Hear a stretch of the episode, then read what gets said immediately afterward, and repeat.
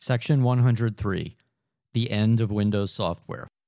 If the future of Windows apps is HTML5 and JavaScript, then Windows has no future.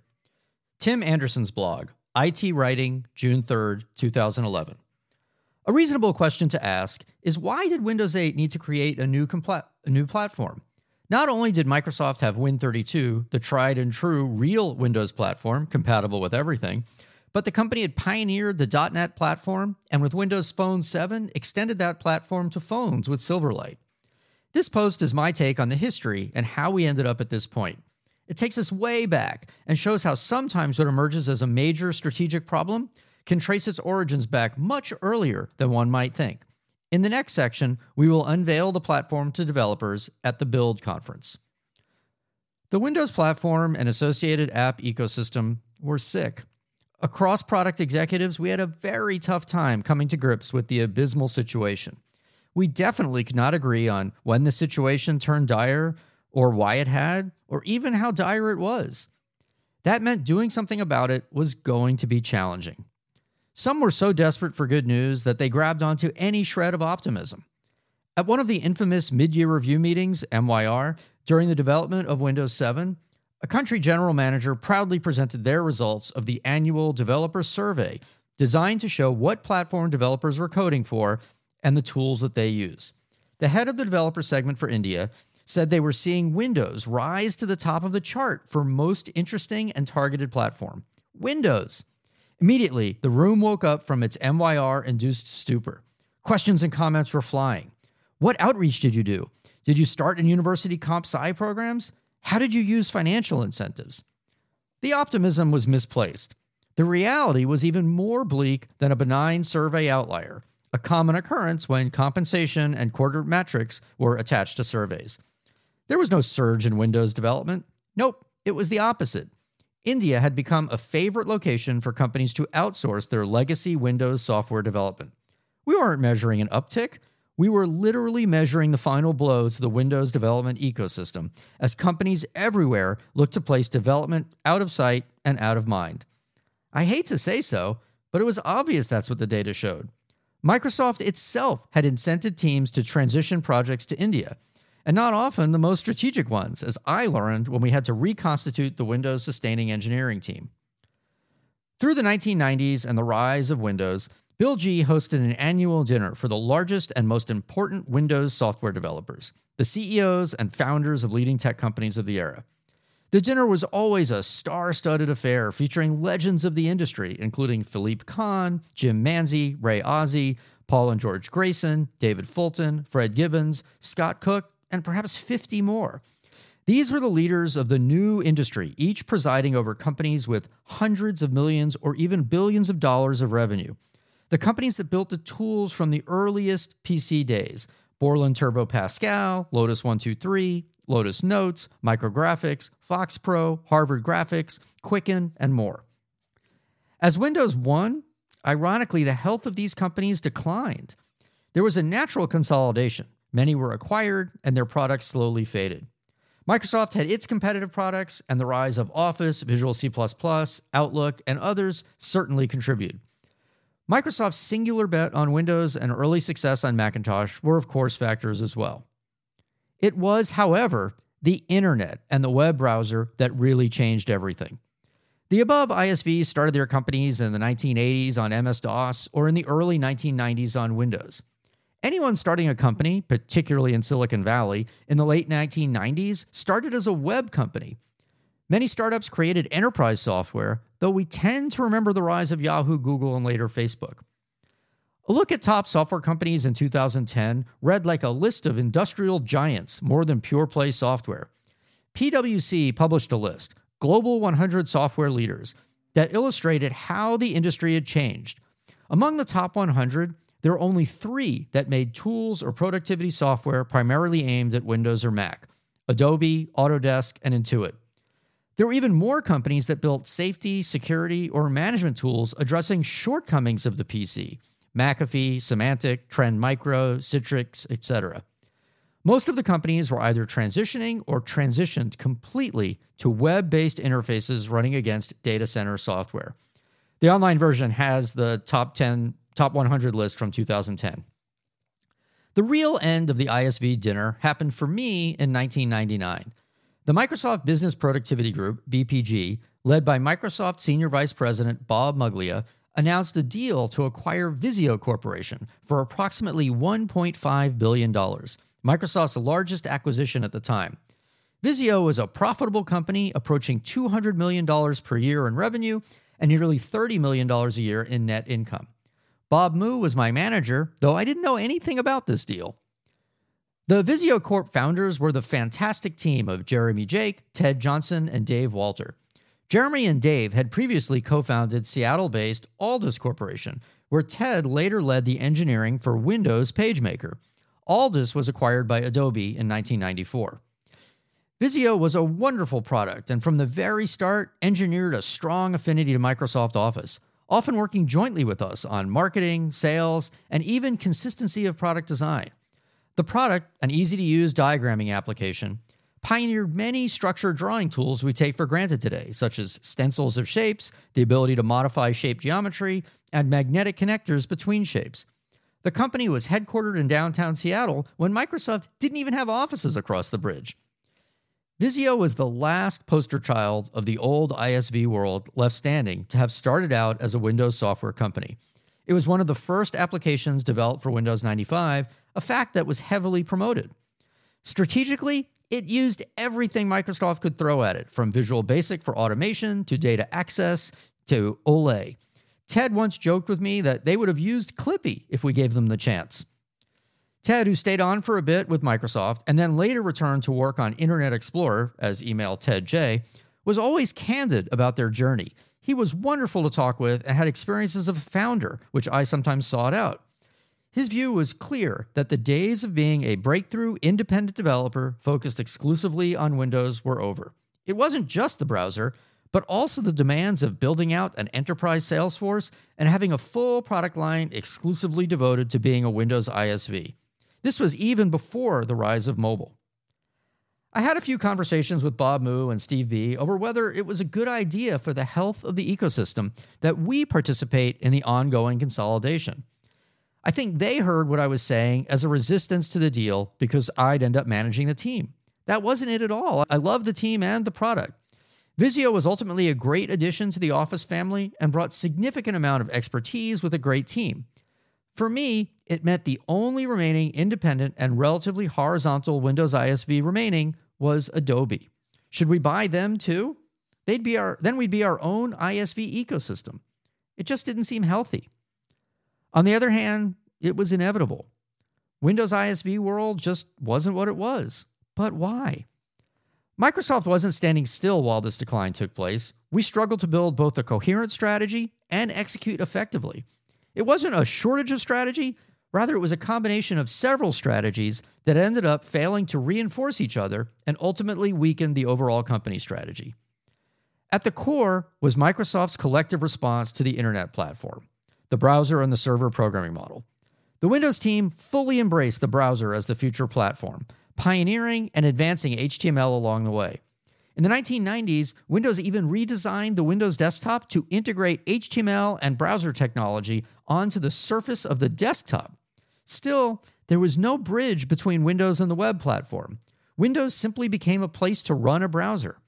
In Windows 7, we finally took a step of relying on Windows itself for browser features when we integrated DirectX graphics that enhanced animation, video, and overall browsing performance. That came after Microsoft ceded dominance it had earned in an earlier era, unfortunately. This entire time, the Windows API, Win32, went undernourished, so to speak. It didn't really matter because anything done in a new release of Windows would be ignored by ISVs unless it also worked on older versions of Windows. Enterprise PCs continued to run older versions of Windows longer than even the three to five year upgrade cycle of Windows. And PCs were lasting longer as well. No ISV was willing to invest in writing code specific to a new version of Windows for what amounted to tiny marginal gains in functionality or features. Some teams released new features that ran on the installed base of older Windows, further reducing the perceived value of a Windows upgrade. This cycle of distributing new features for the old Windows installed base increased the complexity and fragility of existing PCs by designing implementations of system level features to work on the context of multiple versions of Windows. It was a mess. Windows had turned into a distribution vehicle for features without a coherent platform strategy. The Windows Server team faced its own API battle distinct from the client side. In the 1990s, the team developed high performance and scalable web server capabilities, such as Internet Information Server. This platform handily won the enterprise market that was buying servers to host websites along with Oracle databases, Microsoft Exchange email, and corporate file servers. There was an entire new software industry built on servers running Windows that rivaled or even exceeded the size of the old end user software industry. Companies such as SAP, Siebel, VMware, EMC, and more rose from this era. These companies were really the platforms of the server era as most supported Unix, Linux, or even IBM mainframes. The ISVs and developers of this era were also mostly inside corporations or consultants, either as independent or small shops of all sizes. Their business was in connecting and customizing these server platforms, one customer at a time. While Windows, along with a database such as Microsoft SQL Server or Oracle, could easily serve web pages, the real business was in a building a commercial website, a customer facing catalog, or internal corporate portals, and connecting that site to internal line of business systems such as SAP. Windows wasn't much of a platform for that. The developer division built that platform. The origin of .NET was to provide the platform and abstractions for web applications landscape. Arising during fierce competition for mindshare with the Java language from Sun, .NET was Microsoft's own answer to middleware, or software that was neither an application nor an operating system. The success of .NET proved that a platform does not have to be an operating system, but can be anything that developers bet their business on. Something we in Office had been saying about Word and Excel for ages. The .NET platform provided for the new world of browser and web server computing what Visual Basic and SQL provided for the Win32 era of client server. This strategy and execution were incredible. The dominance in the enterprise customer segment prior to the cloud era was unparalleled. The emergence of cloud computing, however, posed new challenges. What had been an annoyance competitively had become the platform of the cloud. The tools affectionately known as LAMP, representing Linux, Apache, MySQL, and then a mouthful of PHP, Perl, or Python and their progeny, defined how the new enterprise public cloud would be built. These were the building blocks of applications built on Amazon AWS as well. Almost as fast as .NET rose to prominence, it faded to be the installed base. There's a footnote to this in that many of the .NET based systems built and deployed in the early 2000s were mission critical business systems that will be used, maintained, and enhanced for a decade or many more. The story did not end there. Because in parallel with the rise of .NET for servers, the developer division, tasked with battling Java, also had to compete with the use of Java on the desktop. There was ample evidence that the raison d'etre for Java on the desktop was doomed to failure. The mantra, write once, run anywhere, meaning that Java programs could work on any type of desktop, such as any version of Windows, Mac, or Linux, was never going to work. That was not a reason to let it go, however. As a result, there was a wave of products and technologies designed to bring .NET to the desktop to write Windows programs. The languishing Win32 API was no longer receiving much support or innovation from the developer division. My old product, C++ and MFC, the preferred choice of professional ISVs using Win32, was relegated to maintenance mode. Instead, a new and constantly expanding set of technologies from the developer division were evangelized as the preferred way to write professional Windows software. The names and differences between these technologies are not entirely critical, and my intent is not to start a debate over the relative prominence, target customer, or capability of any one of these. Some of the new desktop technologies included WinForms, Forms Cubed, WPF and XAML, Silverlight, and others that were less visible or more oriented towards application internals. A defining characteristic of each of the .NET technologies was a strong relationship to Microsoft's programming language developed for the .NET Server platform, C Sharp. This language was designed by the highly regarded language designer Anders Hejlsberg, email Anders H, at Microsoft. He was previously at Borland, which had licensed his product that became the legendary Turbo Pascal. the use of C Sharp was a dream for Bill G, who always wanted Microsoft to develop and own a proprietary programming language implementation. The combination of C Sharp and the above growing list of technologies would together be known confusingly as .NET. While it made some sense from a marketing perspective to have a single unifying umbrella term, it meant for confusing discussions with developers. Were we talking about a language or the API? Were we talking about programming the desktop or the server? Which client API specifically, since they were both discrete and kind of overlapped? This mattered because few developers use the whole of .NET, and so when engaging with them, narrowing it down mattered. Even with the .NET branding, owning a language was not enough. In fact, as I argued with Bill G going way back to C++, a proprietary language was neither necessary nor sufficient strategically. The only thing that mattered in a platform battle was owning the APIs and runtime. Languages are both easy to copy and easy to replace. But the use of APIs and code developers write lasts a really long time. The P in LAMP was showing how many languages were already native to cloud computing. As we see today, the polylingual era of computing is the norm for most large systems.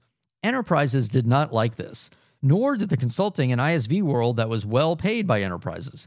They wanted a homogeneous C sharp world they could leverage across projects. The developer division strategy fed that need to the exclusion of building quality Windows applications. The other defining characteristic of the new developer division desktop technologies was the weak or lack of relationship to even Win32. These technologies certainly ran on Windows, but they were not Windows itself and did not have the performance or quality of Win32 based or what we call native applications. They were layered on top of Windows architecturally, the strategy was specifically to evolve these technologies separate from Windows so they could be provided across Windows versions, and because the implementation was so specifically designed to avoid interfering with Windows at all. Building .NET this way ensured that the developer division was not beholden to the slowing and unpredictable Windows ship schedule. The rift between Windows and developer grew significantly from 2004 to 2006 as the Longhorn Vista project progressed. Then, Windows leadership effectively banned .NET from Longhorn because of the performance and memory management issues. The Windows team made a rule that no applications with .NET would ship with Windows Vista. This infuriated the broad developer community as it seemed like a classic case of do as I say, not as I do, after years of evangelizing that .NET was the future of Windows. There was a strong sense of betrayal among the .NET community outside of Microsoft, particularly those developing desktop applications. This put them on the defensive, constantly on the lookout for signs that Microsoft was backing down support from their preferred .NET platform technology. One member of the .NET developer community consistently checked pre-release builds of Windows Vista, creating a nutrition label of sorts, and concluded that no more than 4% of Vista used .NET code. That was substantially different than the promise of a fully .NET operating system they believed Microsoft had promised them. The online version includes the article The 4% OS. Managing an ecosystem comes with a responsibility to maintain a consistency of messaging as well as to avoid undermining the financial investments people are making in that ecosystem. Windows Server did not see .NET the same way. In fact, Windows Server fully embraced .NET and it became an integral part of the value proposition. Why then was there such a difference when only a courtyard separated the teams? .NET was the server platform, plain and simple. While there were some developers writing native code to the networking, storage, or kernel layers, these were the rough equivalents of those writing device drivers for the desktop. They were an important part of the ecosystem, but a very small community. This would have been the right way to separate the different API layers on the desktop, but that was not the approach taken. Instead, a deep schism was created between the Win32 and .NET APIs on the desktop. This schism went even further than that because .NET itself had non-overlapping technologies where any given development project would only likely pick one, for example, Silverlight or WinForms, creating advocates for one part of .NET over another even as evangelists painted a picture of a .NET family.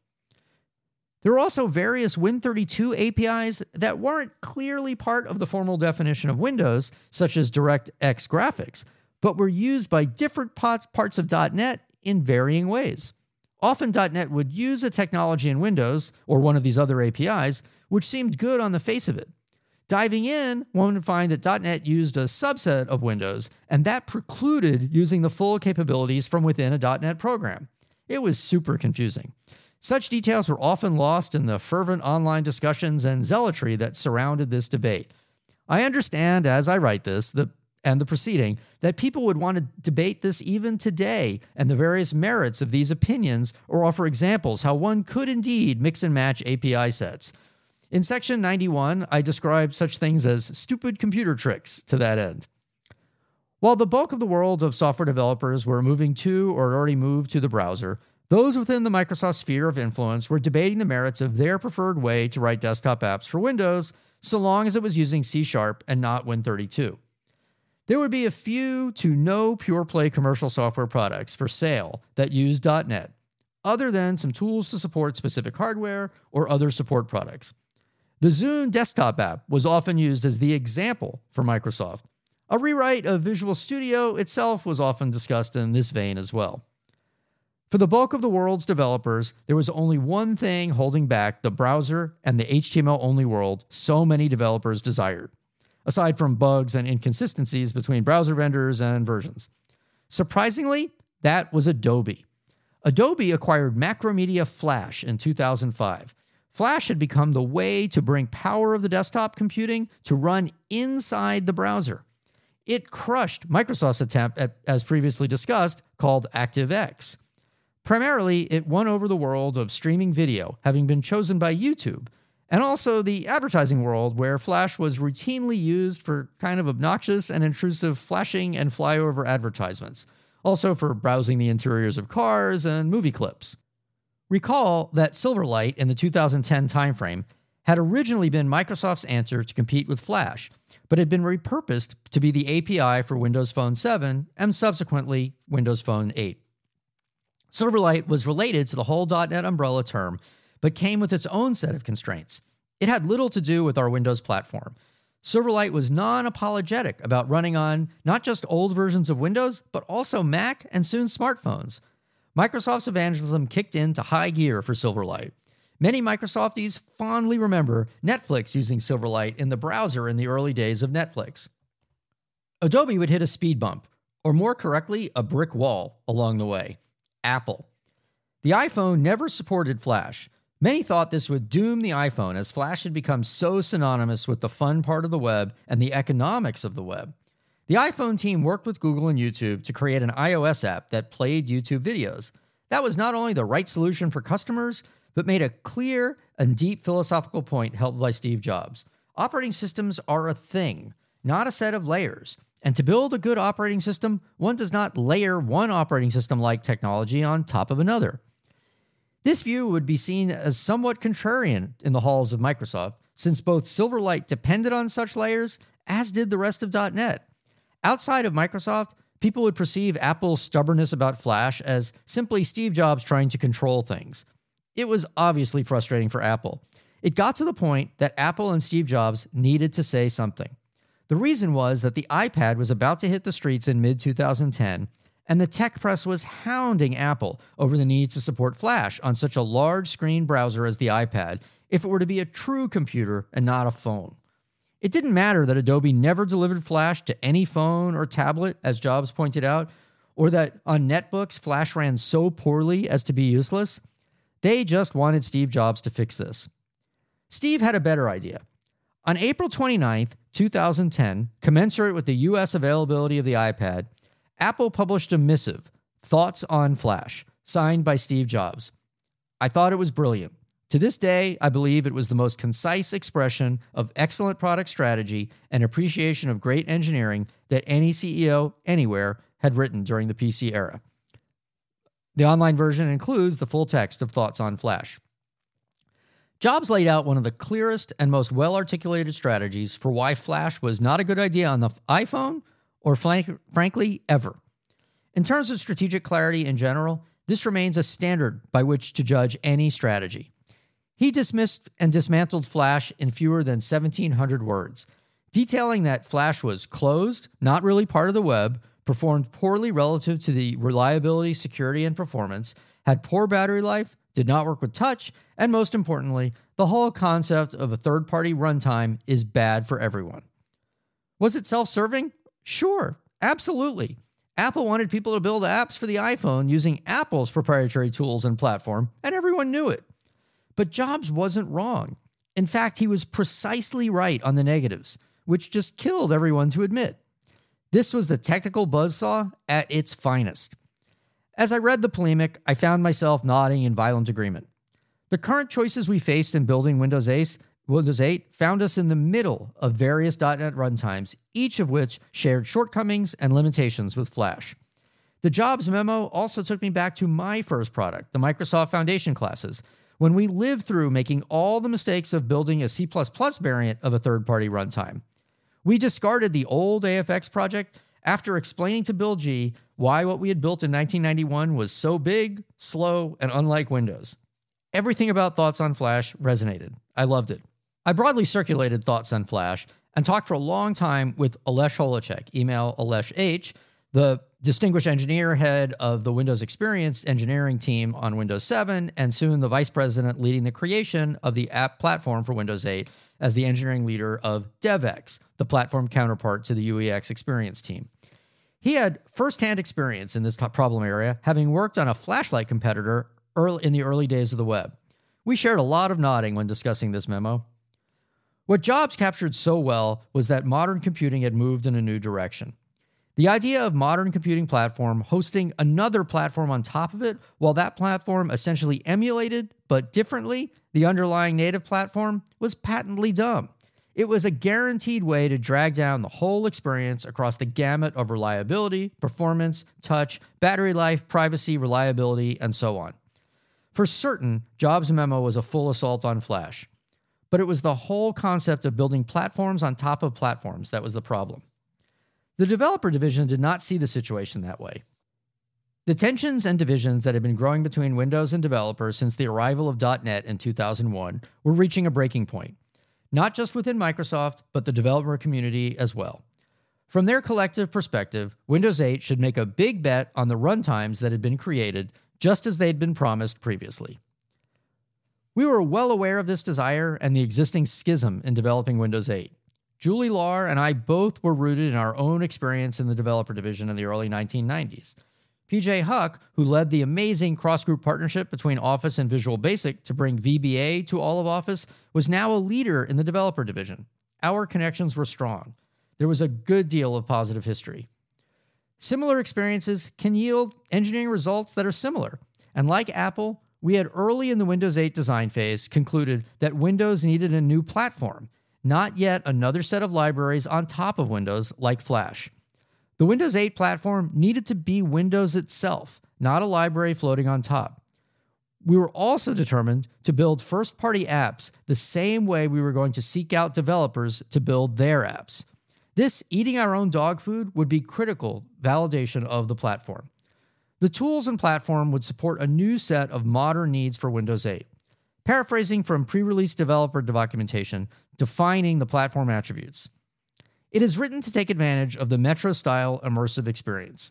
It provides a UI look and feel that is compliant with Metro style, including the app bar, animations, typography, layout, and so on. It supports modern startup, shutdown, and hibernation, windowing, and process lifetime management. It supports app contracts, App contracts define the capabilities apps can follow to participate in Windows controlled UI experiences, such as live tiles, snap view, splash screen, search, share, notifications, file picking, settings, and connect. It runs in an application container for security and is completely isolated from other apps. It is only delivered through the new deployment technology, the new App Store. It installs per user, not per machine. It installs and uninstalls cleanly, leaving nothing behind at all. It is impossible for an app to change the state of the OS in an irreversible way. Nevertheless, At our unveiling of the user experience in June 2011 at the All Things D conference, we ran right into this sensitivity and brought the full wrath of the .NET community. It was just an omission of a couple of words and a lack of appropriate deference to .NET that set us up for a good deal of pain. In the course of the demonstration, with both Julie and I on stage, we said and echoed each other about a key aspect of the new Metro style apps. We said these beautiful, secure, easy to build, safe, reliable apps could be built using our new platform with HTML and JavaScript. That was it. That was all we said. It was just a reflex. In fact, it was the news. Microsoft embracing the world's most popular and widely used programming languages for its flagship product was a big deal. It was a key part of how we would make building Windows 8 apps easier and more accessible to legions of developers. It was also differentiated relative to Apple's proprietary and unloved Objective C and Android's Java that wasn't living up to all the hype. As if to pour gasoline on the fire, Jensen Harris, in his video viewed by millions, said the same. Steve Ballmer even waded accidentally into the fray by simply repeating the statements made at the D conference demo. The problem was, we inadvertently sent a message to a very sensitive and on edge community that we had jettisoned .NET and finally made good on what the Vista team had essentially done by fiat. In an Ars Technica article documenting the assault on .NET, the headline ran, Why Microsoft has made developers horrified about coding for Windows 8. Horrified.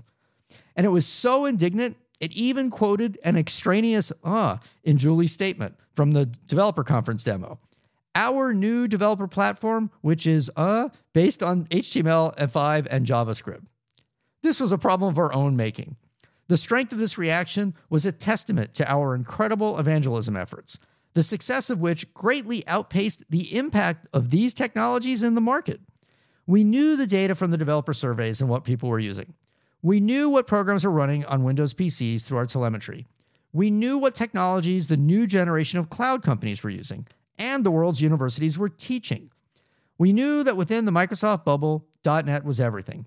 While that's a big bubble, it was small relative to the whole universe, especially with the rise of mobile platforms and cloud computing. We used to joke about the developer division surveys that always showed dominance of .NET because of the well-known Microsoft echo chamber or bubble. The survey results said 100% of .NET developers prefer .NET. There were many frustrations with our statement at the D conference, expressed through countless blogs and endless discussions about this transgression. Most began with the notion that HTML and JavaScript were immature and lacked horsepower to serve as the foundation for great applications. Rooted in this commentary was a disdain for what were routinely dismissed as script kiddies, or those calling themselves programmers who merely created static web pages or simply modified a few lines of a web page and claimed expertise. This was all from another era and reminded me of the age old real programmers meme from long before there were memes. The online version has that real programmers meme. The truth is, by 2010, real programmers did use HTML and JavaScript. In fact, they were the most used, most taught, and most widely and actively developed languages. Taking a buzzsaw to HTML was a losing proposition, no matter the technical merits programming language experts might debate. The main issue, however, was where this left all the other Microsoft technologies. Disrespecting HTML and JavaScript was simply smoke around the .NET fire. Specifically, where did we see Silverlight and its more feature-laden parent WPF and the language C Sharp fitting in? Developers were apoplectic about their investment in Microsoft .NET technologies not moving forward with Windows 8 whether those were WinForms, Silverlight, WPF, C Sharp, or even C. Silverlight.net expert Mike James wrote in Dumping on .NET, Microsoft's Madness, that if the future of Windows apps is HTML5 and JavaScript, then Windows has no future. His post went on to explain the idea that Silverlight is Windows. It just runs inside a browser. He also explained how .NET improved the Windows API, making it more readily programmable. Our choice was to engage at the time without pre release code to test or validate what we were saying, or wait it out for a Seattle summer when we would have code available. Obviously, given the situation, the concerned developer community would doubt every word we said or wrote. We knew once the pre release code was distributed, we would have to answer these questions, these festering questions, but could do so pointing to the product. I chose the latter and waited for our developer conference scheduled for September of 2011. Engaging in online discussions with an asymmetry of information in the context of such deep concerns would be a frustrating experience for everyone. The online version has this article by Tim Anderson. Tim Anderson wrote in his blog Microsoft refuses to comment as .NET developers fret about Windows 8 and said, in fact, it is bewildering that Microsoft is being so careless with this critical part of the platform, even if this turns out to more to do with communication than technical factors. Finally, we could always count on Mary Jo Foley of ZDNet to catch a leak from the developer division, and her sources clearly indicated Microsoft needs to tell Windows 8 developers now about Jupiter and Silverlight. Jupiter was the code name for the other part of our Windows 8 developer strategy to use C Sharp, WPF, and its language XAML. The article continued Microsoft's longer term goal is to align its various developer stacks, giving it a story that's comparable to Apple's. Because Apple's supporting iOS on tablets and phones, Apple developers can write once and have their apps run in both places with relatively little modification. Just as many blogs have stated, this article also concluded like many devs I've heard from, I don't believe Microsoft can afford to wait three more months to let its developer base know what its intentions are. So far, however, ill advised silence seems to be the softies' plan. We had a plan, we had a new platform. It addressed these concerns. We also knew that if we started answering questions now, we'd end up in theoretical debates from June through September and the developer conference. The conference, a rebranding of the PDC to Build, would provide code, tools, and answers to these questions. I thought. Off to the Build conference to share the platform we created.